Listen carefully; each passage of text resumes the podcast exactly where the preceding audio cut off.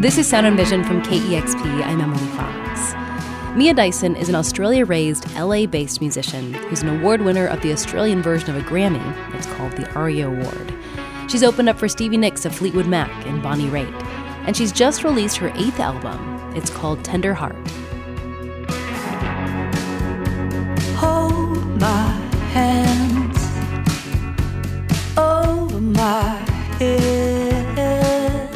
Mia Dyson started writing this album shortly before an earthquake hit her home. And right after that earthquake happened, Mia Dyson experienced an undiagnosed heart arrhythmia, which caused her heart to stop beating. And she almost died. I caught up with Dyson to hear more about the themes that show up on this record. But first, she talked about what she can remember from her near death experience. Well, I remember the earthquake. It woke me up from being fast asleep. And um, not being a, a, Los Angeles native, I found the earthquake quite exciting. Mm-hmm. My husband, who hadn't gone to bed, was in the other room, and I called out to him. And then that's when I this heart arrhythmia happened. I stopped breathing, and my heart stopped. And he found me slumped on the bed and wooden eyes and not breathing. And uh, it took him, you know, a, a, little while to figure out what was going on. I mean, he didn't he didn't know what was going on, but to to realize he had to um, try and bring me back to life and he was calling the ambulance and giving me mouth to mouth. And then i remember um, as i started breathing again coming back into my body. And i was actually in a very peaceful place when i first i think had some consciousness. I w- it was it was dark and peaceful and i was very far away. I could hear his voice. Um, he'd realized that i'd started breathing again and he was just saying to me over and over again thank you for coming back to me and I could hear him very distantly and he sounded very calm and but he was also on the phone to the paramedics and um, you know as I came back into my body it got scarier and scarier because things felt wrong. Like I was I felt like a thousand pounds pinned to the bed. I couldn't see. I couldn't move. And um, obviously my body had been through oxygen deprivation and and all of that and so probably I was feeling those effects, but I didn't know what had happened, and um, I was in sort of in shock when I came to properly, and and then you know five giant firemen arrived at our place to to take me to hospital because the the you know the fire department got there first, and um, the paramedic fire department, and uh, they were wonderful, and it was during COVID, so you know it was just terrifying because it was early on and I had to go to the hospital by myself. My husband couldn't come, he couldn't visit me. Mm. And um, they discovered that I have this heart arrhythmia called long QT syndrome. And the treatment is to implant a defibrillator cardiac device into the chest and wires into the heart so that if this happens again, which it can happen because of sudden loud noises, which was the earthquake causing the arrhythmia to be revealed. I could have gone years without it happening or it never happened at all, but you know, and a lot of people die the first time these things happen because there's no way to know you have it until something like this happens. But um, yeah, that intersected the writing of the record and was, you know, pretty life changing. Wow. I mean, did this whole experience make you view life and death differently? It really did. I mean, miraculously, it actually has lessened my fear of death. I think, you know, the the post experience was was a really wonderful time. You know, I had to r- recover physically from having this op- or two operations to get this thing inside my chest and get it all working and everything. But um, it was this incredible experience for both me and my husband together. I think we we had this. You know, we'd been together for ten years at that point, and it became this sort of renewed bonding of our relationship and certainly for me a sense of just how fragile life is and and how precious and uh, gave me just this immense gratitude for my life and for having a second life, a second chance.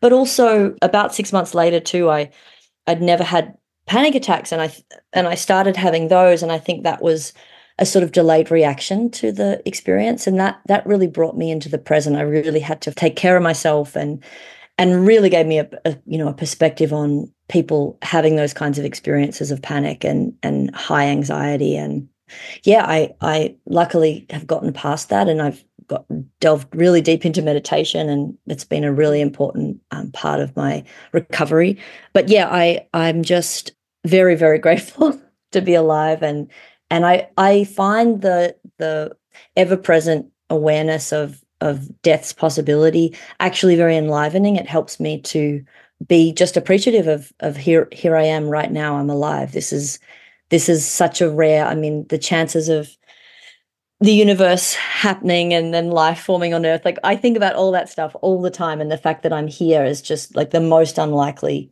thing in the in in the universe and so um here i am Wow. You know, I was listening to your album and your your opening track, the song Dare. I was thinking to myself like, "Oh, wow, she must have written this right after that experience, you know, of the the heart arrhythmia."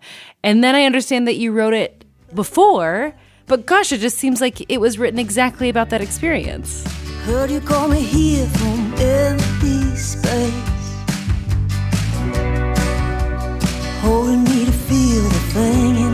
Chest.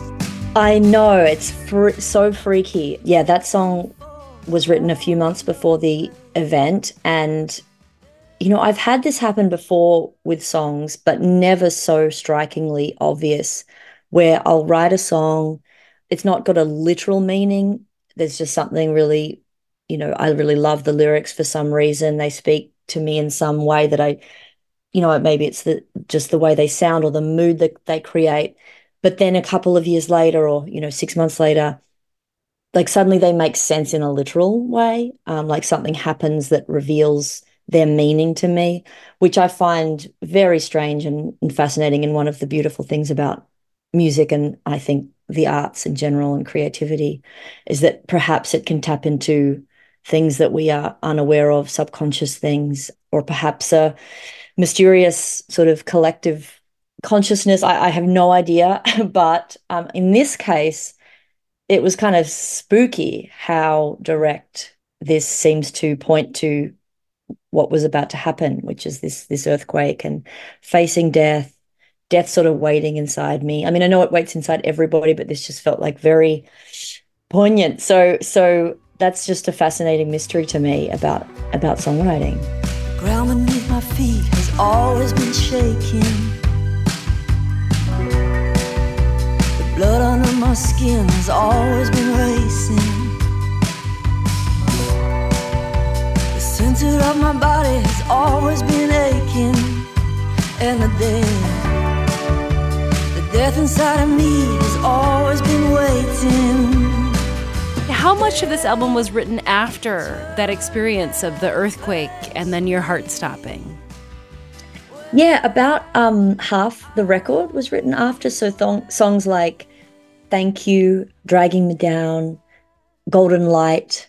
Thank You in particular is a song that just springs directly from that experience because um, after I'd had the near death experience, I was just needing to to explore conversations and writings about death and understand other people's perspectives on it. And I came across um, this wonderful writings of a palliative care doctor called Ira Byock, who talks about you know the four simple things to say before death. Is obviously he um, has a lot of experience with with with people at the end of their lives and and their families and what what are those four simple things, by the oh, way? Oh well, it, I mean they they vary. Like there's different cultures that have um, different ceremonies that that you know speak to things, but the but the words that I choose and in this order were thank you, I love you, forgive me, I forgive you.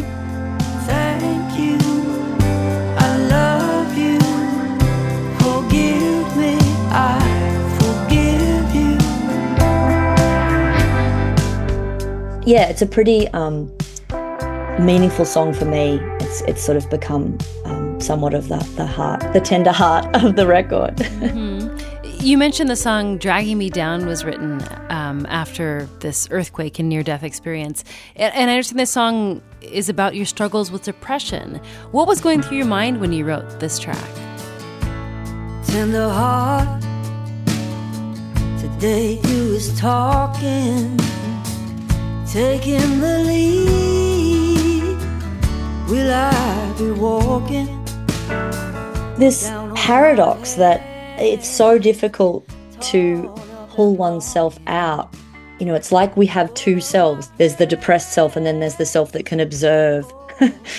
the depression, but it, it, it's so strange to sort of be able to see it and yet not be able to um, just will one's self out of it. And thankfully, over the over the years, I've learned ways to deal with it, and uh, you know, it doesn't last as long. And you know, meditation has been a huge help with that. But I was just really contemplating the um, you know, how can I trust myself when it's me who seems to be the one who's causing this depression because i mean certainly it's never it's never worked to really blame outside forces i mean i can but it just it doesn't help me deal with it and so it's it's this mysterious paradox and yet as we've all heard it's like having to go through rather than around seems to be the key like feeling the experience and not trying to avoid the experience seems to be where um, we can we can move right through it. And and and even i mean i would say gather wisdom down there in the dark. I think there is there is stuff there are insights there for us to to find and and so even that notion is helpful to just remember i'm down here i know it doesn't feel good but um but there's there's value here there's things to be discovered and if i can just stay and and accept where i am um, i will come through and come out the other side and hopefully with some with a little more wisdom. I hear darkness calling my name. Oh, so sweetly singing like rain. Do I want this sinking again?